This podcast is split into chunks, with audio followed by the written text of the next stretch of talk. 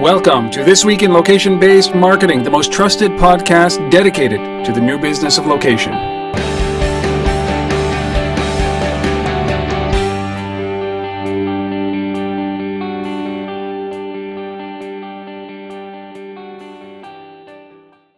Hello, everybody, and welcome to This Week in Location Based Marketing. Today is Saturday morning for me, March 23rd, 2013. This is episode number 122 of our world famous, world revered podcast on the location based marketing world. My name, Rob Woodbridge from Untether.tv, located in Ottawa, Ontario, Canada. And with me, as usual, but not in his usual spot, Mr. Asif Khan. Where are you, buddy? Yeah, Asif Khan, Location Based Marketing Association, and uh, I am in Mun- Munich, uh, Munich, Germany. Um, and it's uh, a little bit later here than it is there, about 1.30 uh, in the afternoon. And uh, yeah, all is well. What are you doing in Munich? Where have you been? It's like the uh, you know where's where's Asif? This has been this kind of week for you, hasn't it? Yeah, it's, it's just been a, a bit of a whirlwind week uh, of LBMA activity in Europe. Uh, I started in London. We did a, uh, a great little meetup of uh, LBMA followers uh, in London, and uh, I was also speaking at Social Media World Forum there as well, and that was a great event.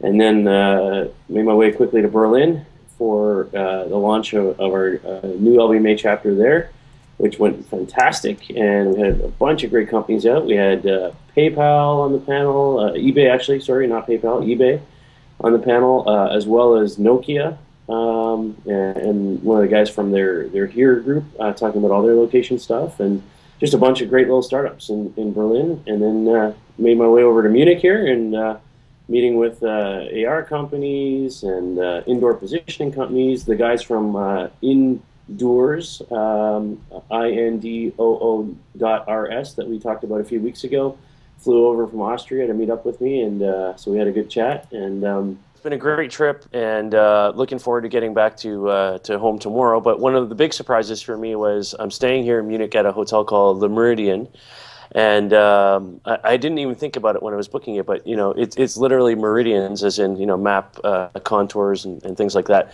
And uh, I walked into the bar when I got here, and there's this giant uh, digital art installation on on the wall of uh, you know mer- like meridians and the latitude and longitude of the hotel that's uh, backlit in uh, in different colors as it changes. So um, you know, uh, here, here's a shot of it. So there you go. That's pretty cool. That's it's like the lo- lo- location guy staying in the location hotel. And you had no, you had no idea. It didn't click. No idea.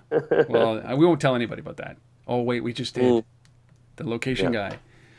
Well, uh, before I mean, it's great. I, I, we can't wait to have you back in the country just for a little while, and, and you, you, know we're, we're going to be catching up uh, for our event, uh, which is uh, in April when we go uh, we meet in San Francisco, uh, April third. Is that right?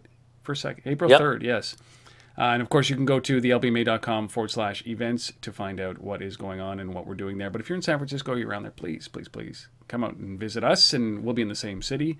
Not Toronto, not Ottawa, but San Francisco, which I'm looking forward to. Cannot wait. I'm also going to be there a few days before that, a few days after. If you're around, you want to connect, would love to do that as well. But uh, so this this episode, we've got a jam-packed episode. There are a few announcements that I'd like to make just before. But if you want to know what's in the episode, very quickly, we're going to be talking about Foursquare and their shift from find to search. We're going to be talking about Apple and Apple, not Apple, Apple and their augmented reality video patent that they've been they've been handed. Got a great guest, uh, Todd Greene from PubNub, talking about uh, real-time applications. We're also going to be bringing in, um, we don't know if this is a shift in business uh, or if this is a shift for a company name, but Goldrun uh, and their new product Snaps, which is an augmented reality brand photo app, which is pretty cool. We've got my app fascination of the week, which is Twist. And of course, we've got this really cool story. We've got a resource of the week, which is around mobile commerce. Um, and what it is in defining mobile commerce. It's a great infographic. And we've also got Microsoft talking uh, you know, looking at this brand new, old school way of doing mobile commerce uh, called it's just BLE, I think, is what it is, and it's around Bluetooth yep. and, and and gaming and. So that's all that's coming. But before we get to that, so if you're not interested in that, just turn this off. Come back next week. You know, we'll, we'll be doing this for episode number 123 next week. If you're interested, stick around.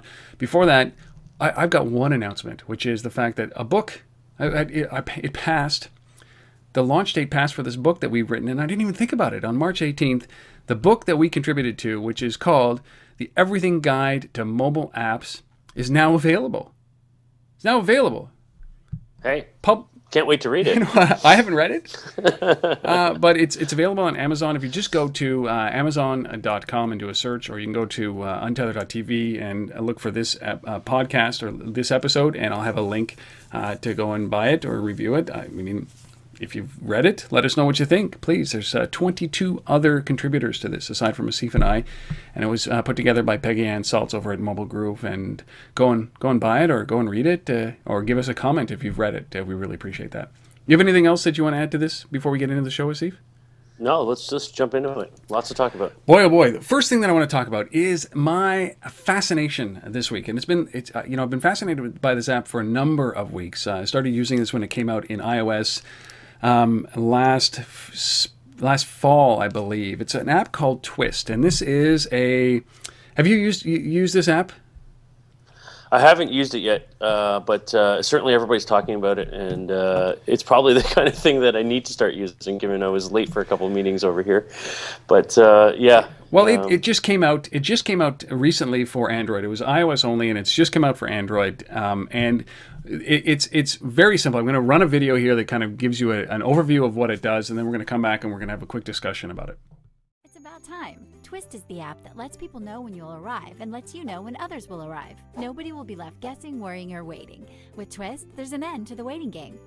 Have you ever needed to know how long it would take to get somewhere? Did you need to share this with someone else? Have you ever waited for someone or vice versa? Have you ever needed a reminder to leave on time? Have you ever made someone wait for you? Of course, we all have. People take about 1 billion trips a day. We're tardy 100 million times each day. Think of all the waiting, anxiety, frustration, and embarrassment that could be averted if there was a better way. The current state of the art isn't very state of the art. Harry and Sally are going on their first date. Harry promised to meet Sally at 7 but got held up at work. Before he can even get on his way, he has to consult multiple apps his calendar and email to confirm his destination at Katz Deli, his browser to look up Katz's address, and his Maps app to find directions. Frustrated, Harry starts driving. He knows he shouldn't text and drive, but he has to let her know that he's on his way. This on the way communication is difficult, unsafe, stressful, inaccurate, but all too common. Excited for their date, Sally even arrived early, but judging from Harry's misspelled texts and rushed calls, he didn't plan this very well. When he finally arrives, Harry spends even more time in more apps to Yelp Katz, check in on Facebook, and share a frowned picture of Sally on Twitter. Late arrival with poor communication cut this date short. If only Harry had the right tools. Fortunately, there's a new state of the art. To eliminate the wait, Twist combines the best features of popular apps into a single, fun, and simple to use app. With Twist, Harry is reminded exactly when to leave to arrive on time, even accounting for real time traffic conditions. Sally receives Harry's ETA. She no longer needs to rush out the door. Twist gives Sally quick access to a map, restaurant photos, reviews, and more, so she'll know what to order when she arrives. With one button, Sally sends her own ETA to Harry, which makes for a more enjoyable time for all, and second dates. Just how easy is Twist to use? Here's Harry's Twist home screen. He can set a twist to any location, share his ETA, or request someone else's. Two taps and it's set up and ready for you to leave.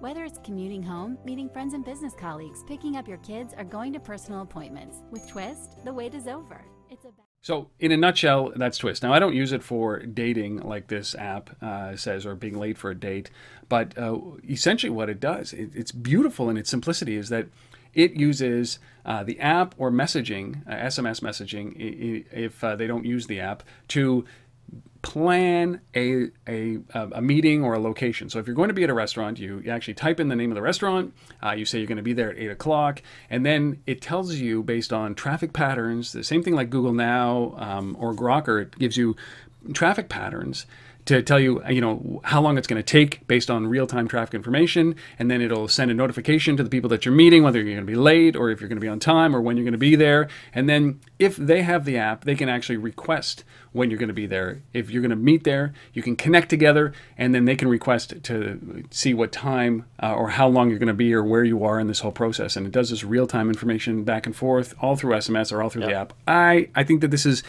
this is a, a cool example of things that are coming down the road for uh, for functional apps like this that bring in a whole bunch of different outside sources, jam it all together, and put it in an interface that allows you to do things in like two clicks. I like it. I, completely agree. I think it's uh, it's powerful in its simplicity.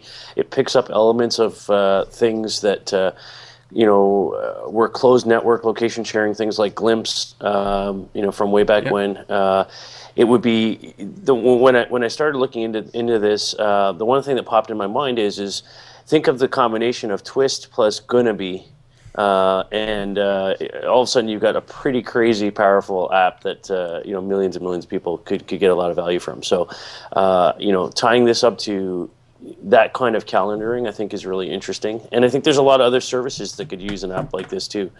Um, you know, beyond just you know our personal calendars, but you know, tr- just tracking uh, you know things that you know that have to be delivered at a certain time. You know, FedEx, UPS, you know, all that kind of stuff too. Uh, could be interesting. So. You know, it is. Um, you're right. I think this is just the beginning. Uh, you know, it, it, integrates a little bit with your calendar. You can do all those kind of things. But uh, you know, there's another app out there called Tempo, which is kind of a, a smarter calendaring app that that yep. if you you can see that uh, Twist and Tempo. The, Tempo does a little bit of that by, uh, you know, allowing you to say, "Look, send them a note because uh, I'm going to be late," but it doesn't do that real-time piece. And I think that Twist, Tempo, Glympse, gonna be all that there, there's a market here for this kind of stuff, and it's and it's going to be a fascinating to watch this happen as these apps become smarter and more productive. And uh, I can't wait. Uh, you know, I, I don't know if, that I'd give full control, right? Like I don't think that you want to yeah. be spammed indefinitely saying I'm five minutes away, I'm three minutes away, I'm one minute away. But I think that there's a, a balance here that you should be able to set, and and and this Twist app is a piece of this, the first piece, anyways. So very cool for sure. You want to go? Great, they, great, they have great. a great domain name. You can download this. It's uh, available on iOS. It's also available on Android. I'm going to get them on the show Untether.tv to have a long form interview with these guys. But for now, you can just go to twist.com, which I think is, is a great domain name. So twist.com. That's what I'm fascinated with this week. Yeah, great pick, Rob. Thanks, Asif. All right, let's jump into the news item. Our first story. This is a, uh, a big story just because of the nature of this company. It's called Foursquare, uh, the check-in king, 30 million users, 8 million active users every month is what they say that use it once a month. And, and now they're trying to change the perception of this company from a check-in application to a discovery application. So before, with Foursquare, you would st- set foot in a location and tell people you were there. Now they want to shift into a company that you know you're sitting at home and you're trying to find some place to go or you're in a new city trying to find some place to go and they want to help you get to that place that at one point you would have just checked in with the software. Can these guys survive this transition asif from checking in to discovery? No.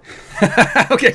Uh, second story. Uh, yeah. Uh, no, I mean, I mean, I mean. First of all, I mean, I, am just gonna stay stay on the track that I've been on all year. On this is Foursquare. It will be done, acquired by the end of this year.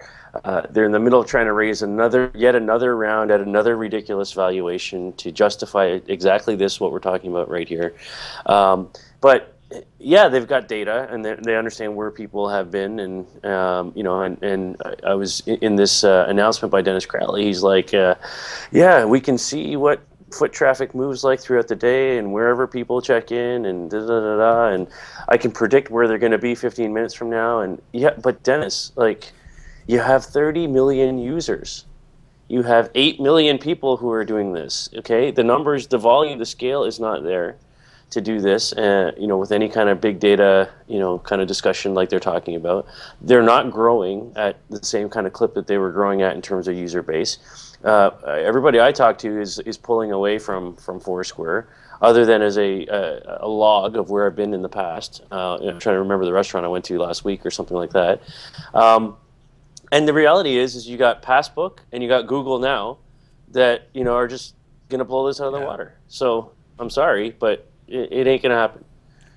Uh, you know, I, am I'm, I'm with you on this. Is that uh, changing the perception of all of your users? Like, so you think about it. You you you download an application, you use it vehemently and religiously for one purpose over here, and then they say, well, no, now we're no longer that. We're over here. But at the same time, they're releasing these videos that show, like, you know, um, 24 hours of check-ins in one minute video or you know where they show all the check-ins that happen and then they their metric their key metric is the number of check-ins they still maintain that but they still then they want to be in discovery and you're right 30 million users users 8 million active users that use it one time a month once a month that's their requirement which is not a yeah. discovery application uh, versus 1.1 billion users and every and 90% search ownership for Google. So 1.1 billion users in Facebook that are getting into this space, and uh, and everybody. 90% of the world's population uses Google as a search tool, and Google Local, and Google Now, and Grokr and all these other sites. Yeah. So it, it this this is um,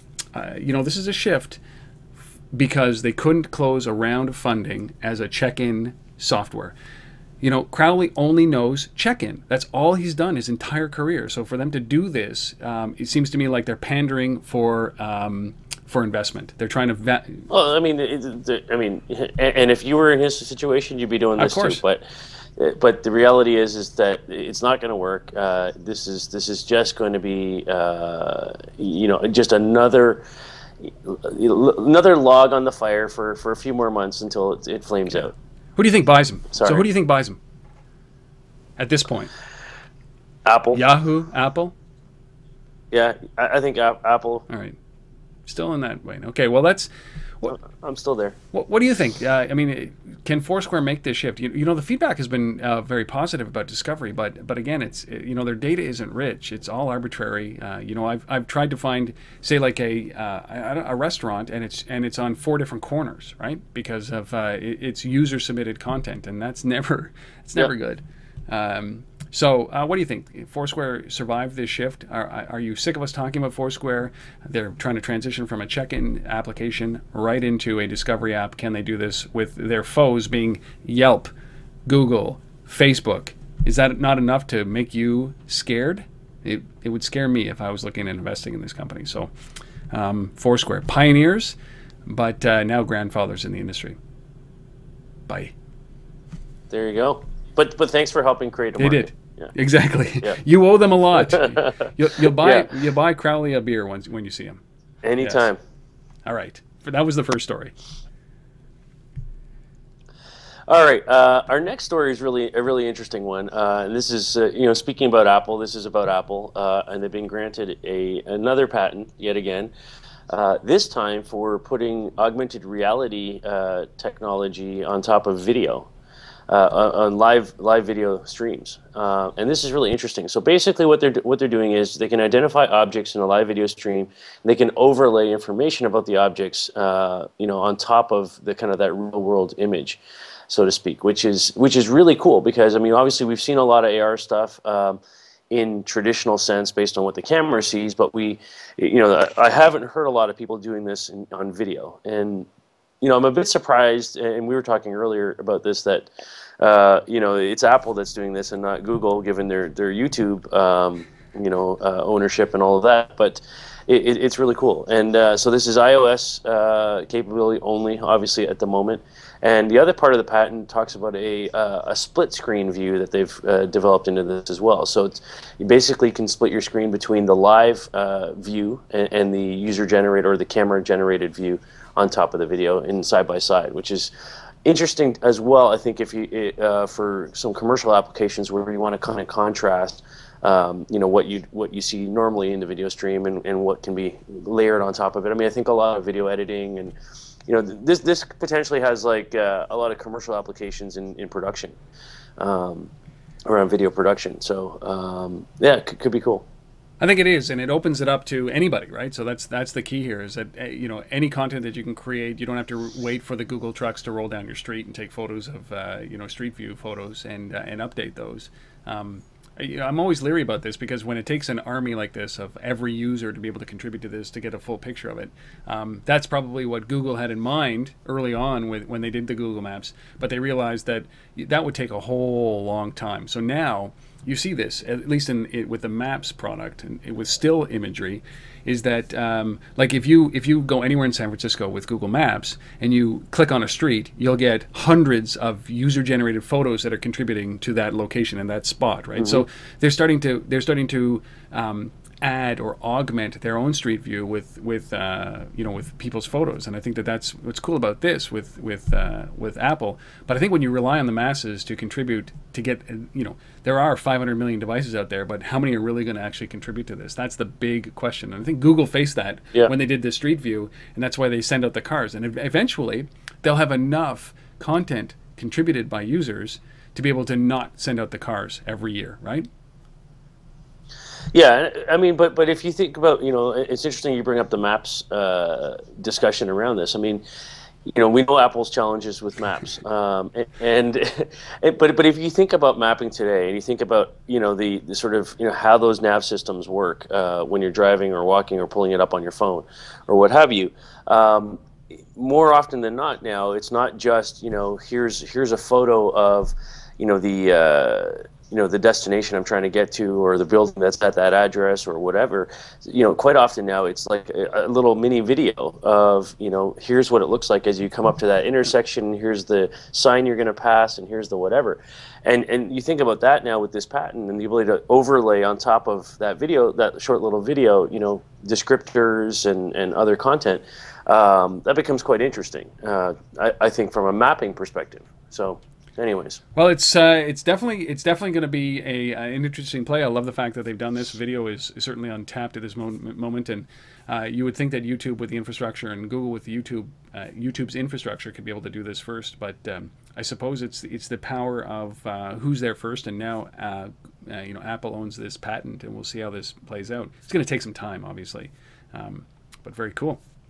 It leads, it leads yeah. well into the next story, doesn't it, around mapping? It yeah. does, indeed. Yeah. So the next story, uh, we're talking about uh, a company called Life 360 uh, that we've talked about before, which makes uh, location-based family tracking uh, uh, suite of tools, and some integration with BMW and some funding coming through BMW's iVentures group. Um, and this is really interesting because I mean, we, we both you and I are big fans of the whole telematics space. Uh, you know, I, think there's a lot yet to be done around uh, you know the relationship between mobile and location and navigation. Uh, you know, in, in car, in vehicle, um, and, and, this you know this is just yet another kind of you know step in that direction.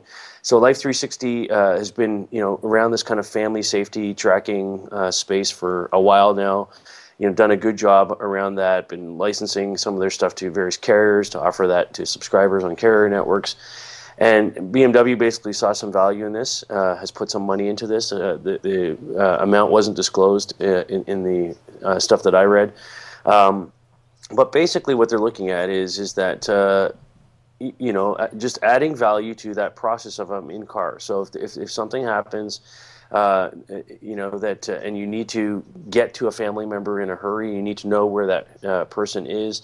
You can just basically hit a button or, or, or voice a uh, you know a, a, query and you know say hey rob and uh, it'll basically start driving the car right to wherever rob is right now um, you know if that's where the issue is.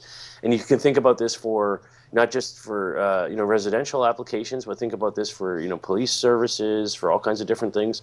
Um, you know, I think this is pretty cool.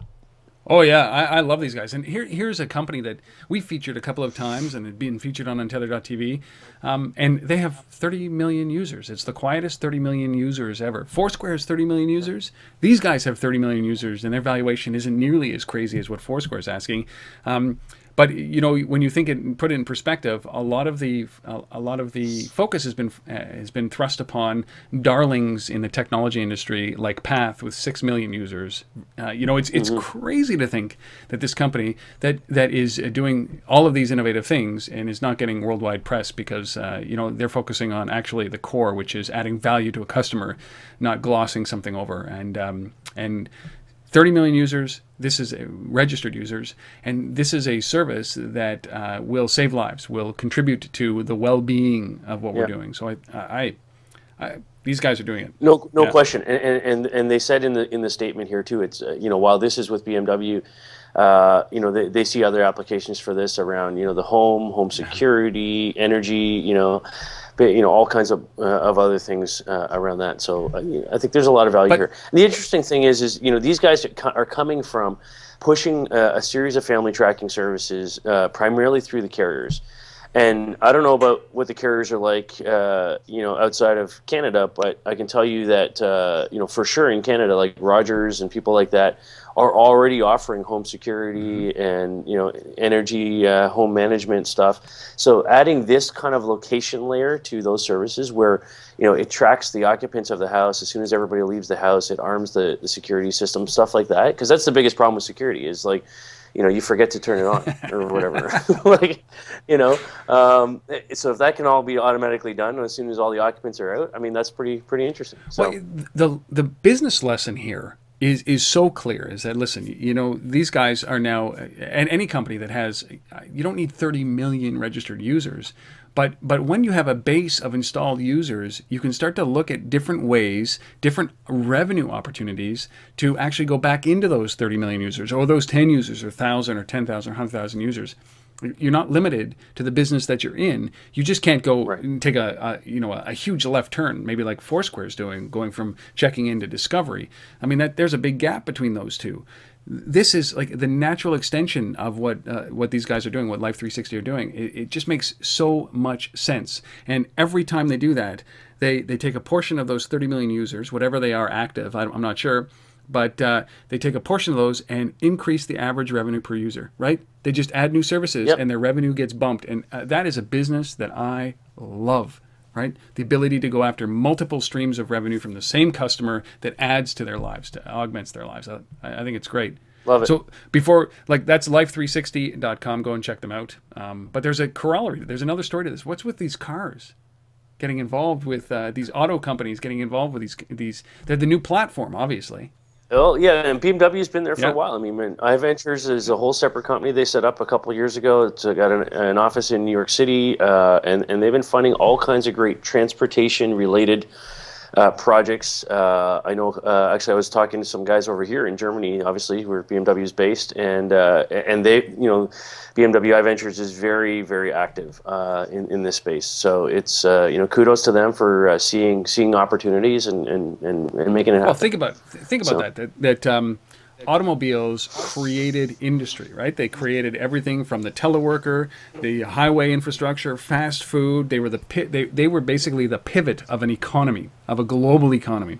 Right when this happened, mm. so eh, of course they're going to be. They, they are the number one location-based app. That's what cars are, right? So uh, of course they're going to be so active in this. It's it's in their interest that we are captive there for sometimes an hour commute each way. We're captive there when we go on, on family trips. This is a, an opportunity that is rife, and we think that the living room is is uh, ripe for disruption. The inside of the cabin, that dashboard inside of that cabin of a car, is an, is probably on par, right? Uh, as mm-hmm. a as a um, as a battlefield, and I, I without question. Cool. So, what is Volkswagen doing then? Uh, yeah, so Volkswagen uh, is it actually hasn't launched yet, um, uh, but they're about to launch something called Smileage, which is uh, really interesting. I love the name. I love. I love. I mean, Volkswagen's always been about kind of fun and you know fun to drive and and, and fun to be part of the brand and, and all that kind of stuff. And uh, yes, yeah, so, so, they launched this thing called Smileage, which is an app that uh, integrates with the vehicle as well.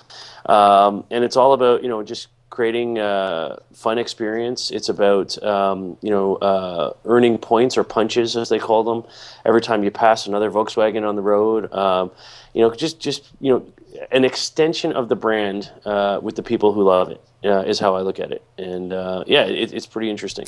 Yeah, I I am um, the one thing that I like, and we've been on this for quite a bit around. Um, the the integration, uh, you know, we have these devices here, uh, and the screens are yeah. filling up so much, right? That it, it's now so competitive, not only to get on device, but now to get onto the front screen and get the second use out of your app.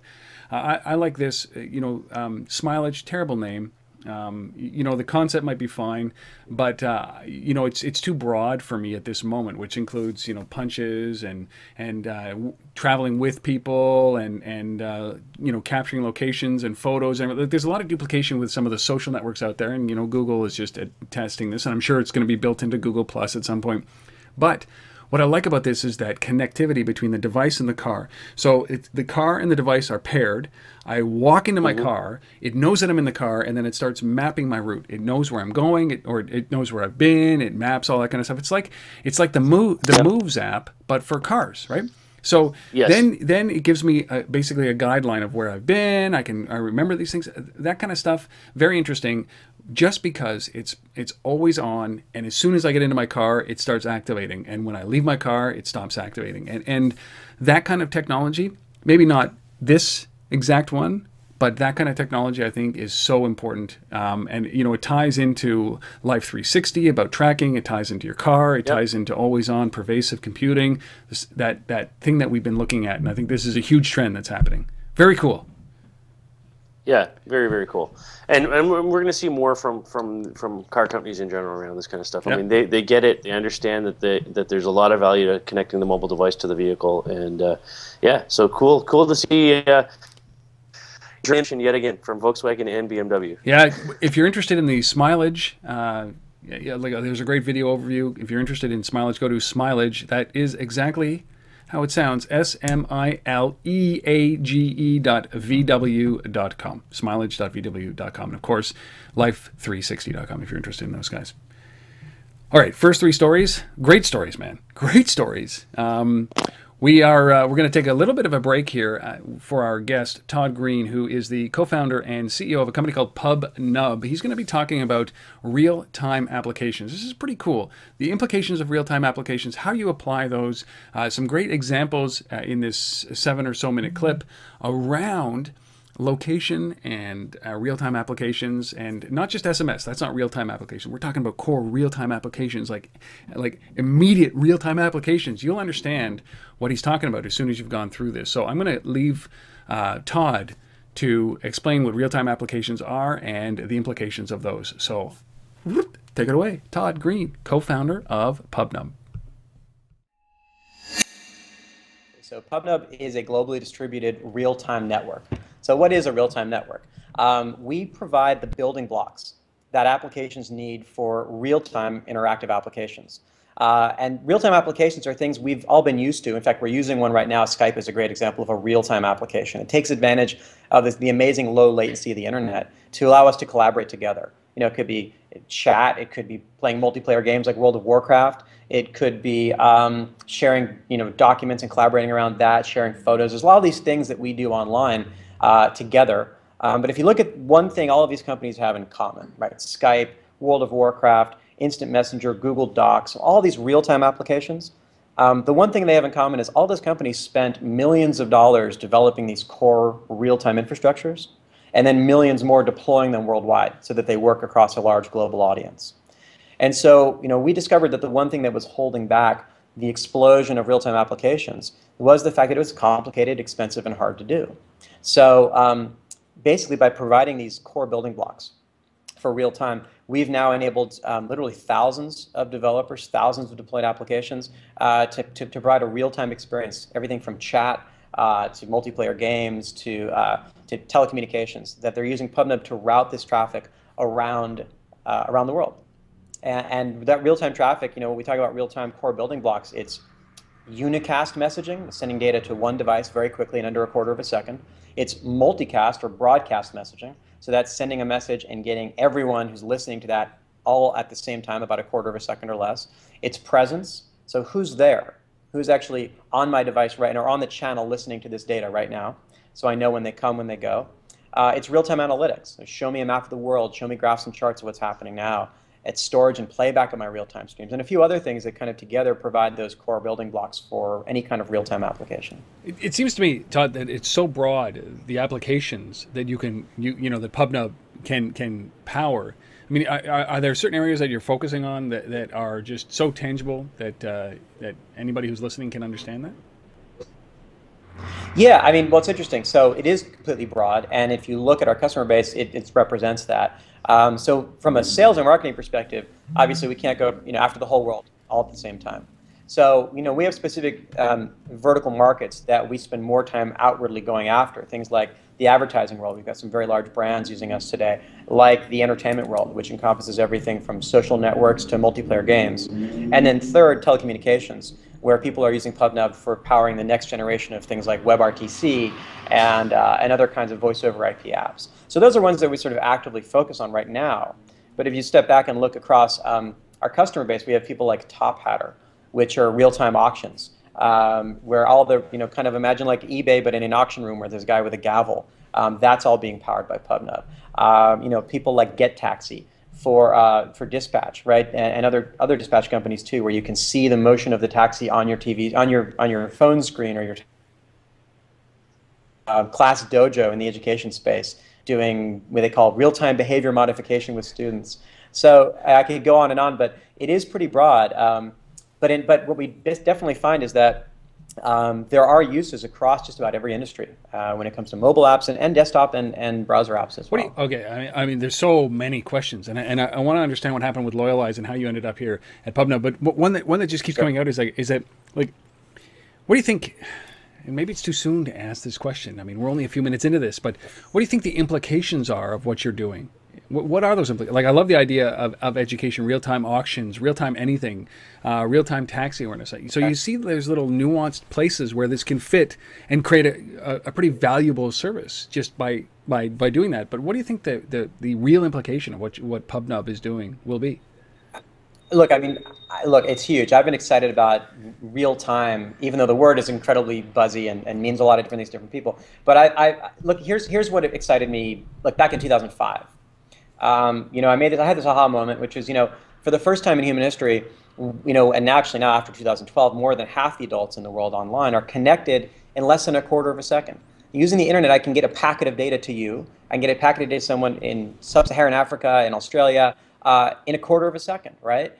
There's no other time in human history when that's ever been possible, okay? And, um, and what it enables, you know, first of all, if you have a real-time network, is the ability to let people interact online the way we do in real life. So everything up to this point, what we call what I call static applications, you know, apps that are, you know, you send an email, you get it a few minutes later, you uh, even a tweet, which is not something you're sort of standing there looking and it comes, you know, a tweet, you know, you look, you check your tweets later on. I mean, all these kinds of static experiences, uh, and of course, everything we've done in the past on online, you know, browsing the web. You go to NewYorkTimes.com, you don't know that there's 70,000 other people reading that article right now at the same time. So those kind of solitary static experiences are not how we interact in, in the real world. And so when you take a look at, you know, if you want to use the term real-time apps, all they're really doing is creating the human experience that we sort of evolved to expect on the, you know, in the online world. So I mean, the implications are massive, right? Because you can take a look at any space, and that's already happened. It's just that it's happened with money, with, you know, with, with huge investment. So a few examples: um, Turntable FM. Uh, you may have heard of that company, right? I mean, Pandora went public. Everyone said, well, the streaming audio space that's matured and it's kind of you know slow growing now. And then immediately, you know, they come up with a real-time version of a, of a streaming audio site. You know, you can look at the same for, for, for you know things like document sharing and having collaboration around it. There, almost every experience that we have uh, with a sort of older generation static app, you can imagine how much better it becomes with a real-time experience uh, engineered into it. But I, I, can't help but think that that uh, as long as we're thinking about those those old school apps like document sharing, even music sharing, right? Uh, I mean, I, I have a simultaneous experience on the radio with somebody, right? Because we're listening to the same song at the same time. Um, and if you're from my city, it's like all radio stations are playing the exact same song, anyways, at the exact same time, right? So, so, uh, so with, with that. Um, the, there's got to be some applications where where you're you're busting the norm. Like it's not about uh, you know watching me type. It's not about um, you know even Turntable FM. It was, it was, a cool idea until copyright lawyers descended upon them, and then they tried to figure out how to make money out of it. Um, eh, but right. but music and entertainment is is is, is interesting. Um, but it, there's got to be something that is beyond that, don't you think? Like, are we just touching the, the surface here? Yeah, right. I mean, if you think about um, like you know our vision. Think about our, our, our, company vision right? Which which is a very geeky vision. It's one step closer to the singularity. I love it. Um, so it's right on our website right? Uh, it is bigger right? I mean you know th- there's there's a lot of dystopian views of, of the world right with respect to the singularity. Think of the matrix right? Everyone's jacked in in the back of their head and they're all part of this virtualized environment, and to the to the point where it's so real they don't even realize that they're part of this virtualized environment. And um, obviously, you can come up with some pretty nasty science fiction stories around that. But but the reality is, you know, as a you know, as a people, we're all moving toward this very, you know, sort of gradually, and to the point we're not really aware of it that much yet. But but we are right. I mean, so look, we're holding up. We, every one of us has these connected smartphones now with always-on connections. This new Nexus 4 now has 4G. You know, I've got like I don't know, 15, 20 megabit per second download speeds. So I'm always on, I'm always connected. I have an unlimited plan. Um, and yet my interface is still, you know, these little screens. But you can imagine that for you to get to, let's talk about a good version of the matrix a good version of the singularity, you need to have that real-time network so that all that data and that, that awareness of, of presence is, is there people can just plug into. And that's where we think of PubNub. We think of PubNub as the matrix, and we say plug your app into the real-time network into PubNub. It's just like we provide very easy ways to plug your app in to bring it on, into this real-time environment. So I think it's it's really that big. It is it is this this core network around which any kind of synchronous experience um, will will will fit.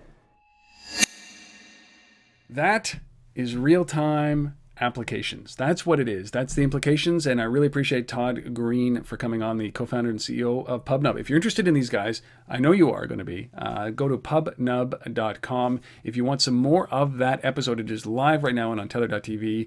It is one of the first top stories uh, as of today, uh, which is late March of 2013. But just do a search for PubNub or, or Todd Greene, and you will find it. It is a uh, it is a great interview uh, that goes into a lot of um, uh, you know his history and uh, his previous company, which was called Loyalize. So thanks, Todd. Thanks for being a part of Untether.tv, and thanks for coming on and uh, sharing this little clip with uh, this week in location-based marketing. Awesome. Very cool. All right, back at it. Back at some news here. Um, I have a an aversion to touchscreens on a big panel, like uh, kiosk touchscreens. I don't know about you, Asif. Uh, you may have heard my aversions to this. I think that they're they're smeary, they're dirty. Like if if they look like my iPad or my iPhone, you know, nobody wants to touch that. Uh, my kids will, you know, walk up and lick them. It's like terrible. It just fills me with fear. so it, it's it's like the modern day uh, payphone. Oh yeah, it's exactly what it is, right? It's like, uh, uh, yeah. And maybe you know, and, and, and in New York City subway, that's what we're talking about here. The New York City subway is getting uh, is adding more, getting and adding more touch screen map kiosks that do quite a bit. But I'm just wondering, like, it just like the payphone, is it going to smell like urine right around the corner of these things? I don't know. but uh, you know, I, I I I think that screens are important in the subway.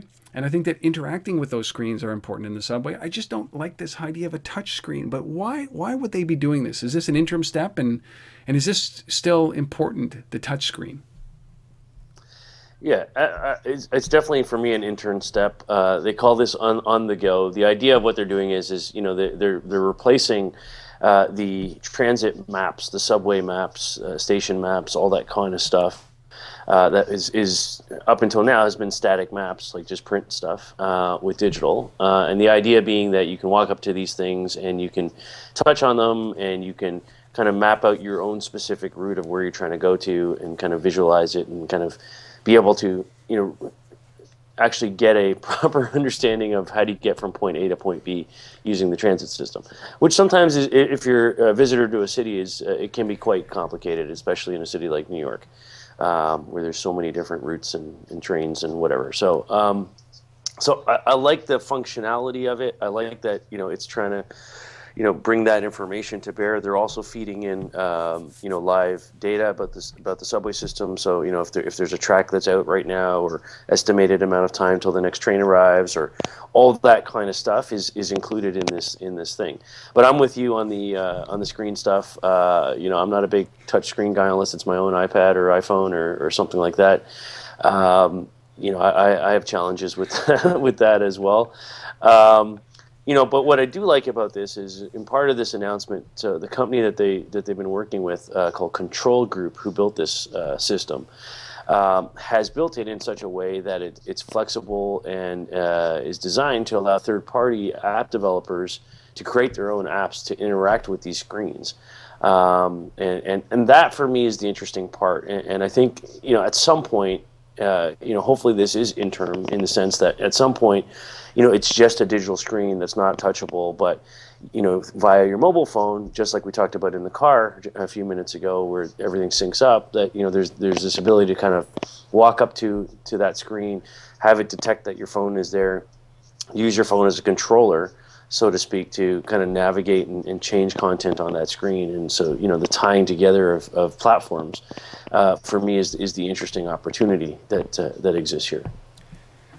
Yeah, we. I mean, we we covered a um, a vending machine. Uh, you remember the pop vending machine? Yep. Uh, same, same, kind of yep. thing. A little bit of an overkill, right? Um, but you have to you have to also think about the digital non-natives, those folks that that still have feature phones, not smartphones, and I guess you have to in, incorporate that. But I just think the maintenance of these devices or these screens is going to be a challenge. Like with so many people touching it, you just you, you it lends itself to breakage and destruction and being targeted for vandalism and maintenance and all that kind of stuff.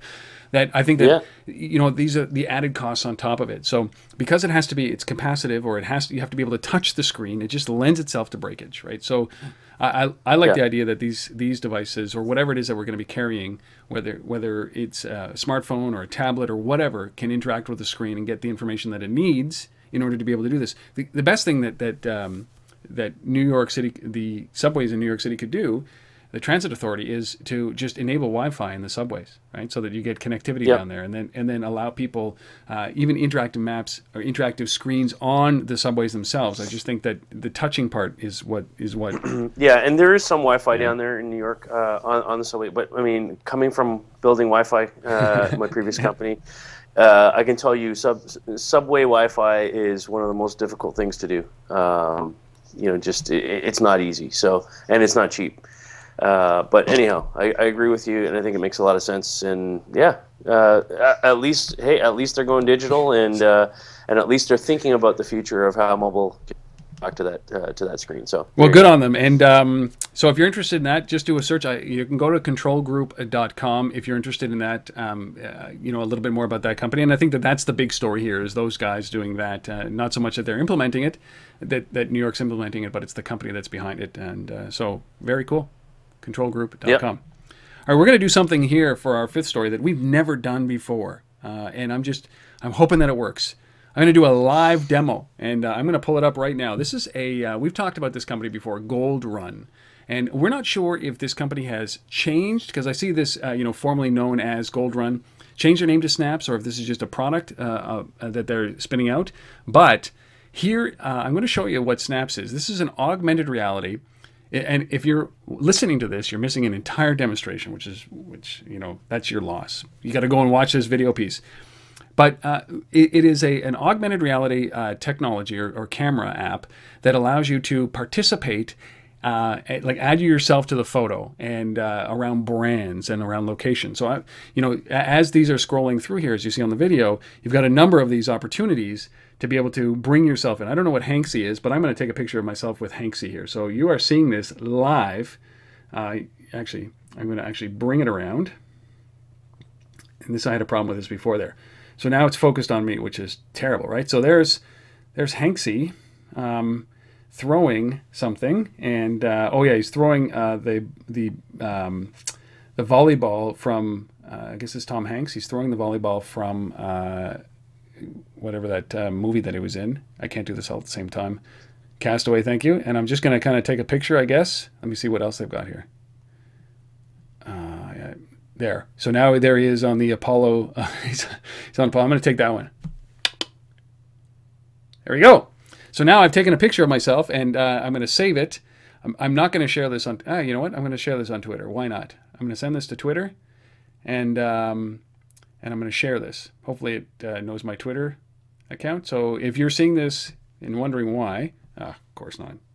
I'm not authorized, so I'll just I'll just save it. Um, on my camera roll. That, my friends, is something called, um, as we demo it live, that's called snaps. This is supposed to be the equivalent, like of, of a of a what, what would you call this? A, a Instagram for brands. It's supposed to be an interactive environment for brands um, to be able to uh, yeah. You know, get brand ambassadors. I think it's interesting. Yeah, absolutely. So so the idea here is is that. Uh, you know, brands are, are, are, kind of trying to figure out how, how they can, uh, you know, leverage their, their creative assets, their, their photo assets, uh, you know, their images, and, and, how they get, you know, fans uh, connected with those things. And, and I think this is an app that can help do some of that, right? I mean, it's one thing to just have, you know, a photo of uh, Mickey Mouse and, and, and, and send that out uh, to a bunch of people. It's another thing to have a photo of you with Mickey Mouse uh, if you're at Disney World um, you know, and, and, share that with your friends. And, and, and you don't necessarily have to be there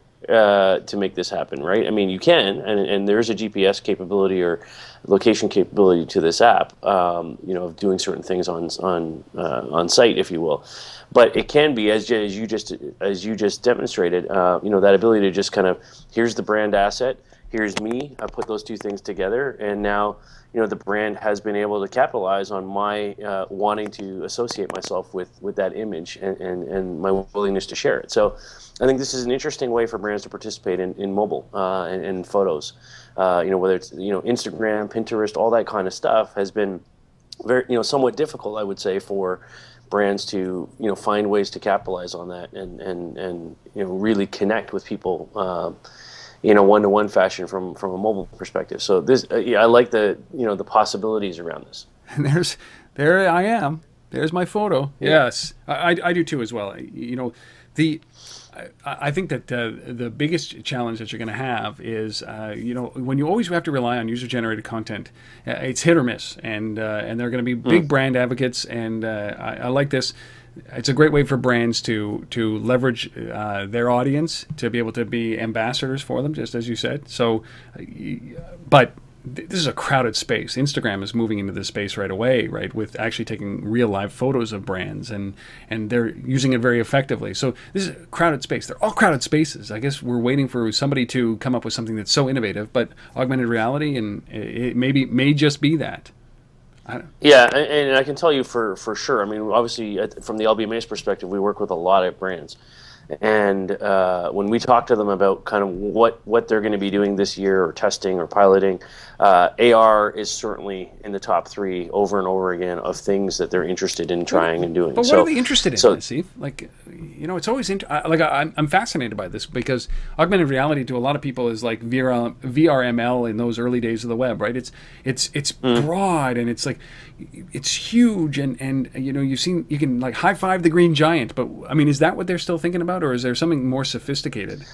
Well, I think I mean it's that, uh, but but I think it's you know like I mean Gold Run uh, pre pre shift here, you know I think also tested some some other interesting models like with with companies like Airwalk and and, and people like that where there's actual commerce happening, right? So you know brands are, are creating you know unique product SKUs uh, of, of items that you know are only available via the AR app. Um, and if you want to get that shoe, you, you, have to have this app. So, so I think there's there's interesting models like that that I think retailers and brands are going to start playing around with.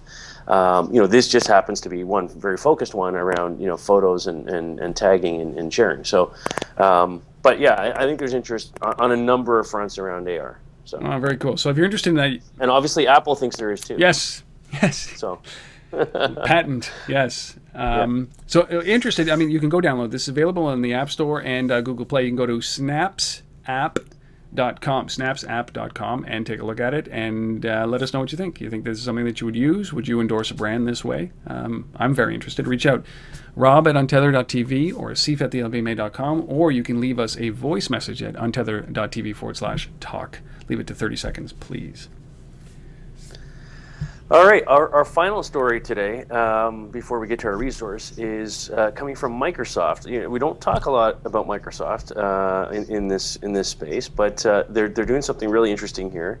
They're testing out a new mobile payments commerce uh, capability using uh, something called BLE, which is Blue uh, Bluetooth Low Energy, and you know, it's really quite quite interesting what they're doing here. So, so it's been described as Square Wallet meets Xbox Kinect, Um, and, and, so they're basically taking Kinect technology and marrying that up with you know how uh, you know how uh, Bluetooth enables uh, connectivity because Bluetooth is typically on on a lot of devices, um, and so there's the same technology that you know use, you, you use to connect your headphones or your speakers or all that kind of stuff. That's that's the same Bluetooth low energy stuff that we're talking about here uh, for sending data back and forth. And uh, effectively, what they're saying is is this they believe this can be used at point of sale to facilitate a transaction, and where the Kinect piece comes in is for facial recognition. And, and so the idea is is that um, if I walk into a store and uh, my Bluetooth is on on my device, I don't have to get my phone out at all. It just detects that I'm there, and then when I go up to point of sale to actually, you know, uh, you know, complete the transaction, basically uh, the facial recognition uh, is already synced with the uh, with my Bluetooth uh, and device ID, and and the uh, person who's working at at, at the till there can can automatically make that connection. There's no need to scan anything, do anything, look me up, you know, all that kind of stuff. It just becomes somewhat seamless. So there you go. using existing technology. I like this. Uh, you know, we we have uh, I have a, I think we have a mutual fascination over uh, with whurley, uh, the uh, chief uh, creative guy at um, well, the chief scientist basically at at Chaotic Moon, and they they use the Kinect to actually do a you know a human powered or a mind powered or motion powered. They've done two of them. Longboard, right? So you think about something and you mm. think about moving and the board moves, or you move your hands and the board moves. It just shows you what the, the power of the Kinect can do. And I love this that you're using technology that's already embedded in here, the technology that's been perfected enough so that it, it has a low um, a, a, low impact on battery power and battery consumption. And then you take a technology like Kinect and, and combine the two into a commerce play. I, I, really like that. The signature of Bluetooth is different. You know, Square Square tries this when uh, for when you walk into a, a restaurant or a, a, I guess a Starbucks and you don't want to pay, you don't have to take your phone out because it identifies you that you're in there. But this takes it one level further with that photo recognition. It, it you know pops up on a se- separate uh, uh, tablet four photos or four uh, you know yeah. uh, four photos of or facial re- when it does the facial recognition it pulls up four different uh, faces and then you choose that one it emails a receipt there's a, a, seamless continuous thing who knows if this works they've only done it with i think 700 transactions in a couple of stores but yeah. it just shows that this world is not one yet. Square, like there's so many no, other technologies. I mean, it's going to be confusing. I mean, it, it, it's it's it's really early days. You know, near field, uh, QR oh. codes, BLE, Square wallets, level ups. ISIS, I mean, like yeah, everything. Like it's just you know carrier consortiums like yeah, ISIS and Weve, and I mean it just goes on and on and on, and it's going to be a while before uh, we really see kind of how this how this plays out. But boy, does it ever? Uh, it, it, that's from Microsoft, right? So I love that they're they're innovating in this way with existing technology, bringing it closer to the consumer because you don't have to go for you know Apple to actually have um, any kind of new technology embedded in their in their devices, or you don't have to download an app or wait for Square to be there. Um, just using new technologies, no dongles required. But that really does. That story is so great. I mean, this is so seamless. Like it's like you constructed this to roll right into each other. Because what is our resource of the week? Uh, our resource of the week is uh, an inf- infographic uh, that was put together by our good friends at mobilepaymentstoday.com, and it's called the most important mobile payment infographic ever. ever. yeah. So uh, yeah, it, it's it, it's a pretty interesting infographic. Uh, there's some stats there that they pulled together from various sources around projected number of uh, smartphone devices that are going to be shipped by 2015, um, and sort of the market size uh, around mobile payments. Um, uh, Yankee Group's uh, projecting it to be a trillion dollar market by 2015. Uh, Juniper's uh, a little bit less, 670 billion, uh, but somewhere in the middle of there, it's it's still a significant market. Um, you know, even if it's 800 billion, uh, it's a significant market by 2015. So so this stuff's coming. The best part of this infographic, though, is the part down at the bottom. It says what is a mobile payment, and and they've broken it into five categories.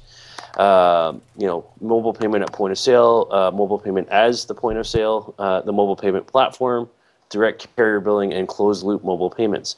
And they put some of the key players uh, into each of those categories. So I love it because, you know, we hear about mobile payments all the time. We, you know, there's a lot of confusion out there as to what, you know, what is an NFC thing and what is a carrier thing and what is this and what is that, and it's all mobile payments and all mobile commerce. It's nice to see somebody actually like taking the time to put this down into categories and help people understand the differences uh, between that. So, great job.